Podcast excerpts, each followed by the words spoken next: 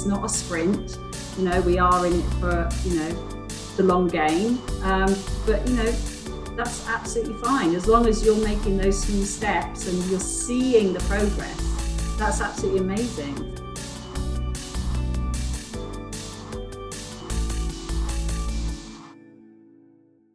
So welcome to this episode of Finding Your Range podcast with me, Jeannie Debon, a movement therapist who specialises in hypermobility, E D S and chronic pain. And today I'm delighted to have a guest expert patient with us, Bethany Honaker, who joins us all the way from the United States. Um, so I'm just going to read you Bethany's um, little biography here. So Bethany is thirty-seven and married with three children. She works full-time as an R N transplant coordinator managing kidney transplant patients. She has a H S D, so hypermobility spectrum disorder, diagnosis. Her symptoms started ten years before her diagnosis and began after her first child, and they've become progressively worse with each pregnancy. Bethany got her, her official diagnosis just last year. So welcome, Bethany, and thank you for joining us today on Finding Your Range.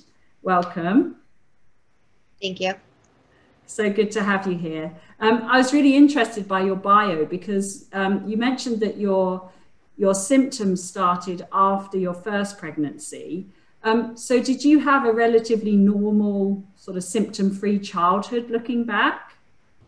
Um, I think looking back now, probably not completely normal, um, but I, I think I assumed they were normal at the time. Yeah. Um, so I was born with clubbed feet, so I had to wear um, a brace and a bar for several years as a child. Yeah. Um, and then after that, um, I remember I was never allowed to sit in certain positions because they were worried about my ankles and hips. Yeah. Um, I also had a lot of skin issues. I would get severe eczema. Um, and my mother would put me in tights, even in the summer, because she was afraid people would think I had something contagious. Oh, no. Oh, so I, as I got older, I was always extremely clumsy, constantly spraining things, bruising things. Um, my mom tried to put me in gymnastics, which didn't help, no, but we tried no. that. Yeah. Um, and then going into like teenager, college years, um, more at that point, the fatigue, I had very poor exercise intolerance. Yeah. Um, the only subject I got a B in in high school was in P E because I, I just couldn't keep up. Um, but again, like that was normal for me. And so I really, I don't think it, yeah. even in high school and college, really thought that there was, you know, something different. Yeah. That's the thing, isn't it? You grow up with all these symptoms. Um, And because there wasn't enough research or, or interest in it, we just grew up yeah. assuming all these things are normal. Um, yeah, it comes quite a revelation, doesn't it, when you find out that it's all part of a bigger, yeah. a bigger picture. Yeah, yeah, it really is. And so, what happened? You had your first um, baby. So, what mm-hmm. happened after that? What was the pregnancy like, and what happened after the pregnancy? Yeah. So, um, with my first baby, um. I did go through um, infertility um, testing and treatment um, several years before I was able to get pregnant. Um, they really couldn't find a specific cause other than tell me that I was different, that my hormones were different. Um, but thankfully, I was able to get pregnant. I was that was a huge blessing. Um, that pregnancy, I just had, I mean, like what I thought was a lot of the normal pregnancy symptoms, a lot of fatigue. I ended up quit working in the first trimester and spent the whole pregnancy at home. Yeah. Um, reflux, nausea, um, back pain, um, kind of all the things that they would tell you they'll get better after you have the baby. Yes. Yeah. Um, and then after yeah. I had her, um, I continued to have a lot of low back pain.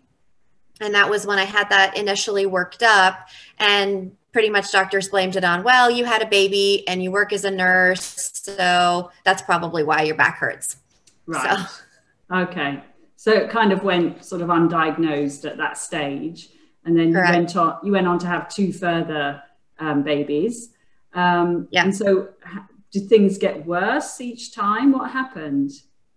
Yeah, it was almost like I would keep symptoms along the way. Um, so with my second pregnancy, um, that's when I developed a lot of the sciatic pain, um, yeah. whereas before it had only been low back. again, right. can, you know, kind of keeping those other symptoms. Um, yeah. And then I started to have some issues with my shoulder. Yeah. Um, and then sh- after I had her was when I started having tears in the shoulder. I had um, a torn rotator cuff and a torn labral in the other shoulder and that kind of thing. Yeah. Um, and then the sciatic pain, of course, they said would get better after I'd had her, and it never went away. No. Yeah. Oh, dear. And so um, what happened then? So when, after you've had your babies, because you obviously only just got your diagnosis, like a, a, what Correct. Say, a, a year ago. So how old are your, what, how old is your youngest now? She's four. She's four. So you've had yeah. sort of... And my oldest is thirteen. Right. Okay. So that's a long time, isn't it? To be mm. sort of struggling with lots of different symptoms. And, and and were you trying to get answers, or what, what was going on in your journey so, there? Yeah. So after my second one, I really started pushing for more answers. It was the doctors I worked with, my nephrologist, that said, you know, it's not normal your age to be having these symptoms. Um, mm. They also were the one to make a comment that it wasn't normal for me to have a high resting heart rate. Right. Um, So that was what I'm like, okay, maybe I should be looking for more. And so I started seeing some providers. This was in Florida at the time. Mm-hmm. Um, and, you know, again, we worked up the spine, found some degeneration, worked up the shoulders, found those tears, um, tried surgery on one of them that wasn't improving with P T. Yeah. I probably was in P T for a solid like three years. Oh. Um With and no, with no real results. No, no. Even after my surgery a year later, I still had the same pain in the shoulder. And the doctor pretty much said, I don't know why it does that. I have no answers for you. Wow. Um, it was during that time that I left bedside nursing because um, I just couldn't tolerate twelve hours on the floor. And that's when I became a transplant coordinator to be able to work more from a desk. Right. Okay. So we had to change lifestyle and job and everything to, okay. Um, And so how did you come about to finally get your diagnosis of H S D? What, how did that happen? Yeah, shortly after we moved was when my third baby came along. Now, my third baby was a surprise. Um, they had told me that they didn't expect me to probably have any more, and I didn't feel like it was worth pursuing because I had fertility treatments for the first two. So right. I just didn't feel like pushing that envelope anymore. I was very satisfied with my two. Um, and when I first, again, I was start trying to work up symptoms again when we moved here, um, the G Y N suggested that maybe if I regulated my hormones better, that that might help me feel better. Mm-hmm. And so they had suggested a Mirena, which is yes. an I U D, um, yeah. for hormonal control. And when I went for my four-week follow-up after having it put in, they found out I was eight weeks pregnant. Oh, I had no. tested... I had tested negative when they put it in, but for some reason she was there. Um, and funny enough that it, it had migrated, the I U D had migrated up into the uterus, um, which I'm assuming now is from more lax tissue. Yes. Um, but thankfully they were able to retrieve it successfully without disrupting the pregnancy. Wow. And she did great. Of course, it was the whole thing was hard on me, but yeah, yeah I call her my little miracle baby. The the hospital says that they've never had that situation before. Wow! Um, oh, how so. Lovely! Oh, yeah. Well, a lovely surprise. Although you know, yes. like you say, a bit traumatic for you having to go through that. Wow! Yes. But oh, how wonderful! Oh, so so you, so she was born, and and obviously she's four now. So. Yeah. How did you get the H S D diagnosis? What, yeah. What was so, the final push? Yeah. So after I had her, um, that's kind of when things continued to spiral a lot quicker.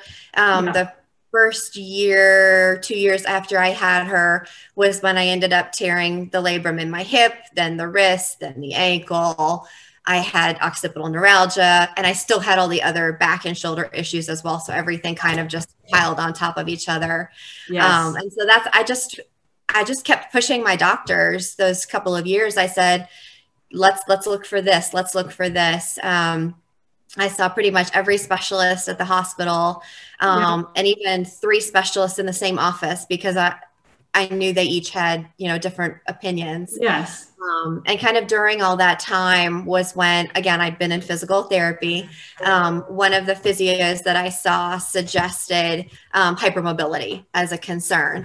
Um, right. And so I finally got to an osteopathic doctor who was willing to take a good hour with me to really look at the whole picture. Mm-hmm. Um, and doing that with the suggestion of hypermobility, he was like, oh, you're very mobile in your hips. You're very mobile in your shoulders. This is not what we would expect to be the normal range. Yes. Um, he goes, do you think that you have something like this?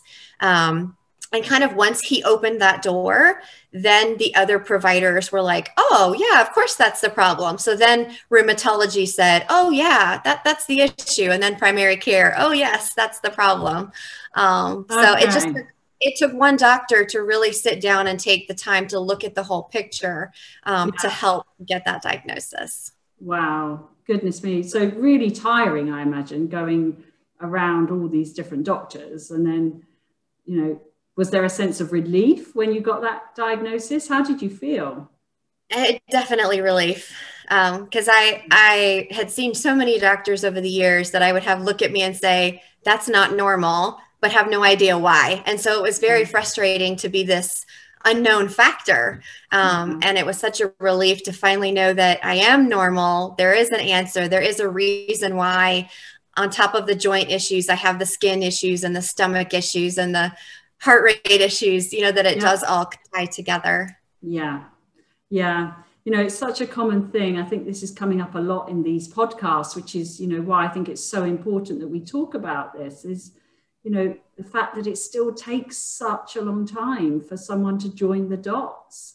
Um, because there's, you know, there are a lot of us out there and, and I feel we're talking about it a lot, but I guess we're not yeah. talking enough because it's still taking too long. In my opinion, I just think yeah. you know, we need to we need to move on, and uh, um, because it's stressful, right? Especially when you're told, well, I don't know, I don't know why you do that, or I don't know why P T doesn't work, or it's so stressful. Um, yeah.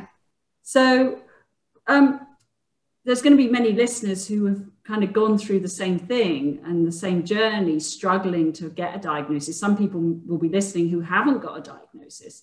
Um, what advice could you give to them if, if they're going through a similar situation? I would say that you just, you can't give up. You need, it's, it's, it's discouraging and it's hard, um, but just keep looking, keep asking to see the specialist, ask to do, like, I think in one year I did six M R Is. Wow. Um, you know, by, by pushing it, by constantly asking, well, let's look at this. Well, let's try this. It helped my doctors finally get to the point where they could finally put the pieces together, because with all the testing and referrals, they could rule out everything else. And yeah. so then it was easier to accept the diagnosis. Yeah. Yeah. So basically just keep going, um, mm-hmm. keep pushing. I think you do have to be a little bit pushy, don't you? And you have to keep Yeah. asking and asking and asking. And I think some of us are a little bit afraid to do that, especially if we've had doctors who maybe aren't as understanding, um, you know, and are, are kind of cutting us off and being a little bit abrupt. Um, mm-hmm. But I think, you know, we've just got to keep going despite that, even how, however painful it can be sort of emotionally. Um, I agree. And, and physically on the body, because obviously it's stressful on the body. And we know yeah. that stress has a huge impact on our condition as well. So um, no, that's really, really useful. And what do you think could be changed in the way, in say in the, obviously you work in the medical profession as well, so you have some sort of experience of, of being in that environment, but what do you think could be changed in how E D S or any kind of chronic illness, these sort of mystery illnesses um, are sort of treated or diagnosed? What could help people? Yeah, I think for diagnosis, it would really help if more doctors would be willing to take the time like that one doctor was for mm-hmm. me. And I realized that insurance and other things make that hard, but I wish there was a way that that could change, that you could even offer to, like, I'll pay you extra if you'll just slot me this extra time, you know, a way yeah. that you could really have the amount of time that's needed to do and, you know, a full family and and personal history, as well as a full physical exam. Yeah, yeah. So in the, generally you have very, sh- how long are the appointments? Like fifteen minutes? Usually ten to fifteen minutes. Yeah, and so, you know, very sort of superficial, I guess, glance over everything is not going, as we know, you know, it's not going to be enough to diagnose E D S. You do have to do the digging, don't you? Yeah. And, and the problem is that each specialist tends to only focus on their piece. They don't look at the big picture. Yes. Yeah. This is coming up such a lot, you know, this, this thing about wishing we had more time to talk to people and to talk to the medical world. And, um, and this, you know, idea of joining the dots. You know, we talked in the fascia podcast, we were talking about that, about how Anat- um, sorry, anatomy, medical students are still taught very much individual body parts, mm-hmm. and, and it's very difficult for them to then join everything together because they are taught in their specialisms. So yeah, no, no, I totally agree. And what would you say has helped you the most? Because now you're, so you got your diagnosis last year, and, and what did you do after that? So what steps did you take? So you thought, right, I now know what I'm dealing with. What did you do then? What was the next step? The next step was just figuring out how to manage everything, because of course, yeah. there's that realization that there will not be a cure or a fix or a, you know, a magic bullet. Yeah. Yeah. Um, so the the past year has been learning what tools I need um, to help manage my symptoms. Yeah. Um, and I think that's another big thing that I would like to see changed in how chronic disease and E D S is managed, is um, specifically in the area of pain management. So for me, that's probably been the biggest problem, is chronic pain from so many joint injuries. Because um, mm-hmm. as soon as one joint starts to be a problem, the other joints are quickly affected. Yes. Um, so what has really helped me just through trial and error is finding that combination of both medical and non-medical treatments to help. Um, because I feel like pain management is usually, oh, here, here's a narcotic, or here, try yoga. Like, and, yeah. you know, both of those might have their place, but that's not comprehensive pain management. Um, yeah. So that's, that's what I've needed. Um, not only medications and, and treatments and injections, but heat and ice, um, TENS units, um, red light therapy, magnets, um, different topicals like arnica or magnesium oil, um, movement therapy with Jeannie Debon, um, getting therapeutic special massages or doing manipulation, dry needling, bracing and taping, um, yeah. cognitive behavioral therapy, ergonomic devices. So all of those things really have a good place in managing yeah. symptoms and managing pain. Yeah. And I don't think a lot of people realize that because doctors don't offer any of this stuff. Yes. Um, yeah. And did you find... Sorry, carry on, carry on. Go ahead. No, I was just going to say, that's a really extensive list. That's, you know, that's amazing. Did you just sort of find those yourself through trial and error? So I'll try yes. dry needling, I'll try massage. I'll, yes. And, just, and did you have some ones that, you know, obviously you came across some things that didn't work quite so well, and you sort of, you got your little uh, toolkit, I guess, of, of what, mm-hmm. what works for you. Yeah. Mm-hmm. Gosh, that's... Yeah. That's a lot of things to, to bring together in a year. So you've really sort of nailed it, I think. You seem to have... Well, a... I, I, I've said that I would try everything once just to see yeah. what how it would help and what would happen and where the benefit is. So yeah. Wow. So that's, yeah, that's a really... Um, I love that list of all your of all the things you've got. Um, people are probably writing those down and uh, trying them out as well. Good. Yeah. So, um, and you obviously work full-time. Is that right? You're still working full time. Yes, and ma'am. You have three small children. So a very busy life. Yes. Um, and, you know, it's stressful working and running a home. And um, so how do how do you manage now? What's your sort of management strategy to keep, obviously manage your symptoms as well as living a full life? It's, yeah. It's a lot of balancing. Um, and I always say it's a little bit of just embracing some chaos. Um, yeah. Because just knowing that every day is going to be different. Um, a typical day for me is I get up in the morning and I usually do a movement session to try to get some energy and some mobility.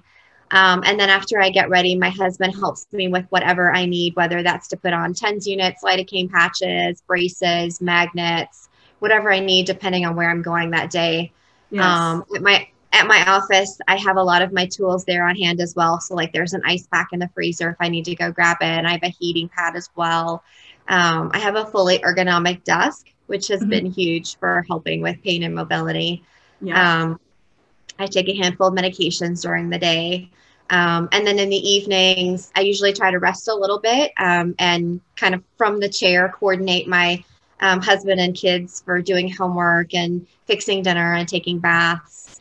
Um, and then in the evening, I usually try to do another movement session to just try to relax and yeah. calm the muscles. And then depending That's on how it. I feel, then sometimes I'm then going to bed with more of my tools, whether that's the heat or the laser therapy or things like that. Um, and then usually to go to bed at night, um, I have things like Audible books to listen to and stuff yeah. like that. Um, so every day is a little different and requires yeah. different tools, but it, yes. I just kind of pull it together to help get through. Oh, that's amazing. That's very nicely organized, isn't it? And um, you said about your desk. I like that, that you talked about the ergonomics, because that ties in nicely with sort of what I believe in, is that, you know, the body is going to be happiest when we're in alignment. So when when we're sit, so obviously if you're sitting at your desk for I don't know how many hours a day, mm-hmm. um, you're going to need to have the best alignment available to you. Mm-hmm. Um, so have you really found ergonomics useful for you? For because there's going to be a lot of people who work who are listening. Definitely. To yeah. Yeah. I have a um, an inverted ergonomic keyboard. Um, I have a rollerball mouse with a very specific wrist cushion that helps support that chair. Yeah. Um, and my my chair is one of the fully adjustable, so shoulders, like, mm. the whole thing is adjustable. Um, yeah. And I've got a stool as well for putting my feet on. Very um, good. Yeah, awesome. No, no, that's that's really, really useful. Um, and so obviously you do your exercise, your movement therapy um, on a regular basis. And what about nutrition? Did that, does that play a part? Do you have to follow any special diets, or are you, is that under control, the digestive side? Um, the nutrition is a different struggle for me, and it's not so much what I eat, it's that I need to eat. Um, I don't have much desire to eat. I'm not hungry very often, and I have right. intermittent nausea and reflux. Um, so it's more about, it helps me if I set reminders um, and have specific meals and snacks prepped either in my fridge or in my lunchbox. Right. Um, and that kind of, if I can keep something, if I can eat something like about four times a day, then I can usually do better than if I don't eat and then eat too much later. Yes. Yeah. It's, so it's more of a schedule versus foods. yeah. Yeah. No, no. It's just making me think, you know, it's interesting, isn't it? You do have to have a lot of organization, I think, when you're living with a condition like this and wanting to work or or having a family. It's, it's a lot of pre-planning, isn't it, by the sound of it? Yeah, yeah. So, yeah, I think good organizational skills are going to be one of our one of our requirements, I guess, to um, our management strategy. And was that, is that naturally in your, um, you know, is that naturally how you are, a very organized person, or did you have to really sit down and say, right, I need to have snacks, I need to have this ready, that ready? How, did that come easily for you? Um, I, I think it probably has. I was the oldest of four children um, and had a lot of responsibilities at a very young age, and then was pretty much, I mean, my parents took me to college at seventeen, and then they went back to the mission field. I was a missionary kid, so raised in wow. Africa for a good while. Okay. Um, but I pretty much had had to learn to be self-sufficient yes. um, fairly young. So yes. now I think it, it's very natural to be organized and have a plan. Yes. and everything. Yes. Yeah. Well, it's invaluable, isn't it? No, very, very good. Um, so is there any other advice you could give to our listeners who may be on a journey? Any sort of overall, you know, pointers for them? Yeah, I mean, I would definitely say that your movement therapy has been that missing piece um, oh, that, that I have needed for, for many, many years. Um, that works so well with all of the different tools and, and things that I have um, and, and has finally given me the ability to feel like I can make progress. I can actually improve. Um, you know, like a good example being that, like my, the T F C C tear that I had in the wrist, um, the only way I could manage it was with one of those wrist widget braces. Um, so I wore that pretty much twenty-four seven, mm-hmm. um, doing the, the quadruped exercises for the past almost year, I guess. um, I've been able to get out of that brace and only once in a while might need like a compression glove. Oh, that's um, amazing. What yeah. amazing, so I, amazing progress. Yeah. So that I, I definitely would encourage anyone to, to do your program. Um, just, you got to start small and you've got to work slowly. That's my struggle. I don't like to work slow. I want it to be better now. um, but really work it just, you know, a couple of times a week, slowly advance to, you know, stay away from the harder things that, you know, you can't do yet. Um, yeah. and it, it does make a difference. Oh, um, thank you. I'm really glad. I'm so glad to hear. But yeah, you're absolutely right. You know, it's a long game. And, um, yeah. you know, and that's how we stop ourselves getting injured, is by taking it slow, doing what you can. It's, you know, it's not a sprint. You know, we are in it for, you know, the long game. Um, but, you know, that's absolutely fine. As long as you're making those small steps and you're seeing the progress, that's absolutely amazing. So, mm-hmm. oh, brilliant. I think the other thing that I would share with everyone is something that someone told me recently, is that um, E D S and hypermobility is not a linear, a linear problem, a linear disease. I think it's very easy to think that and to worry, gosh, if I'm having this many problems now, what's going to happen in five years? How am I going to work or care for my family? But not looking at it like that, realizing that, no, this is a, a daily thing and I have to take it one day at a time. Mm-hmm. You know, just because one day is hard and, and I have more pain doesn't mean that tomorrow will be, or that it always will be. Yes. Um, so just focusing on it a day at a time and taking it that way. You know, when you have the good days and you feel well, enjoy that and enjoy the things that you can do. And on, when you have the days when you don't feel well, rest. And that's okay. It's okay to yeah. rest. And remember yeah. that there will be a good day again. Yeah. So. Oh, that's lovely. That's really nice. And a really, really important thing to, to communicate to people who are listening, because I think if you do start thinking those bigger thoughts of, oh, you know, what if I never get better? What if I'm always going to be in pain? What if the, what if no one can help me? That is a huge amount of load on the nervous system. Yeah. And so you start going into that sympathetic nervous system. You start releasing those chemicals from the brain that then trigger the pain. And we start getting into those really high anxiety states, which will then cause mm-hmm. more pain. But break, like you say, breaking it into chunks, you know, one day at a time. Absolutely. Did I make some progress today, or am I on a rest day? Doesn't matter. Like you say, rest is, it's okay to rest. We shouldn't beat our, I know we're very good at beating ourselves up and giving mm. ourselves a hard time. And that's just so unfair on ourselves, because we're doing such a great job. We really mm-hmm. are. Um, yeah. So, you know, everything we've gone through, through, you know, a lot of us have had those difficult journeys to get our diagnoses, and, you know, we've been through a lot, and now people are starting to take these steps to, to manage their symptoms. And, you know, I think sometimes we're a little bit too hard on ourselves. And um, like you say, enjoy the journey, you know, take every one day at a time. That was a really nice sentiment to, to share. I really, really like that. Thank you. Thank you. It was really lovely. And it's a, that's a nice message to end on, actually. Um, I hope, I hope everyone found, you know, what Bethany shared there was, was useful to you. Um, So let, let us know, leave us some comments down below if, um, if there's anything that you'd like to share with us, or any message for, for Bethany. Um, but thank you so much for listening. This was another one of our real life stories with our with a guest expert patient. So getting, you know, the truth out about what it's really like to live with these conditions. So I hope it was useful. Um, thank you for listening. And until next time, keep moving.